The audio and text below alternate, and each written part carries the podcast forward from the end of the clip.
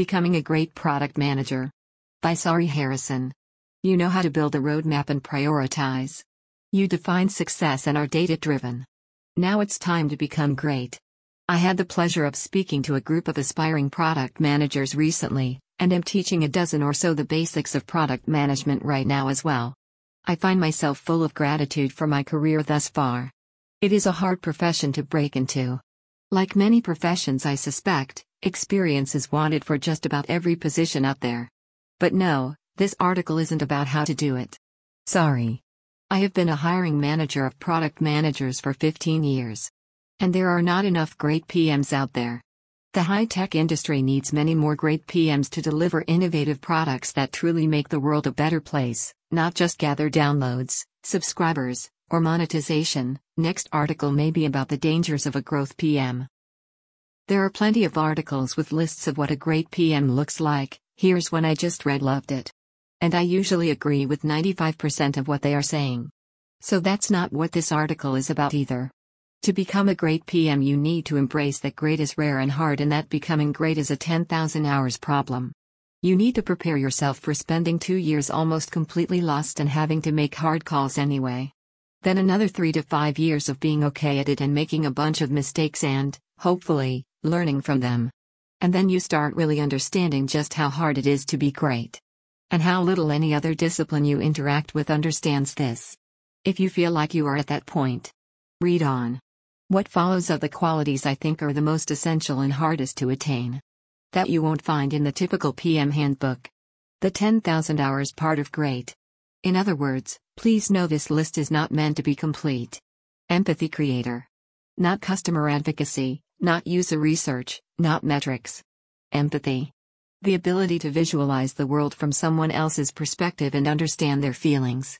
Study it, think about it, and consider how to bring it to your whole team, not just yourself. What if everyone on the team had empathy for your users? How much better would the product be?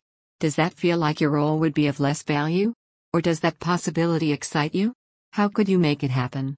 How do you even convince the team to try? Master of Gray Area. A very junior PM will ask a question like How do I decide which features to put in the next release? And hope that there is a formula to follow number of requests, importance of customer. He will hope that making decisions like that will get easier over time. A senior PM will wrestle with when to move to the next phase of development, insight to idea generation, idea generation to selection, selected idea to sub features prioritized, and know that it's never easy. She will not suffer from frog in hot water syndrome, and will know when to go back to the drawing board, even if it means wasted work or facing stakeholder anger. We are innovating, and that means we cannot know the outcome with certainty. A great PM gets that, embraces it, struggles with it, and still moves the team forward. Helper. PMs don't have any work product. Yes, you read that correctly. Your spec, your deck, your pitch, those don't ship to the customer. Technically, products can ship without you. Which means you are here in service of the developers and designers building your product. And if they don't consider you to be helpful, are you really adding the value you think? I'm not suggesting you give them their way all the time, since that won't produce the most innovation. I'm suggesting you consider what it means to be helpful. And how holding that intention while still holding the outcome is the most important thing might change your approach.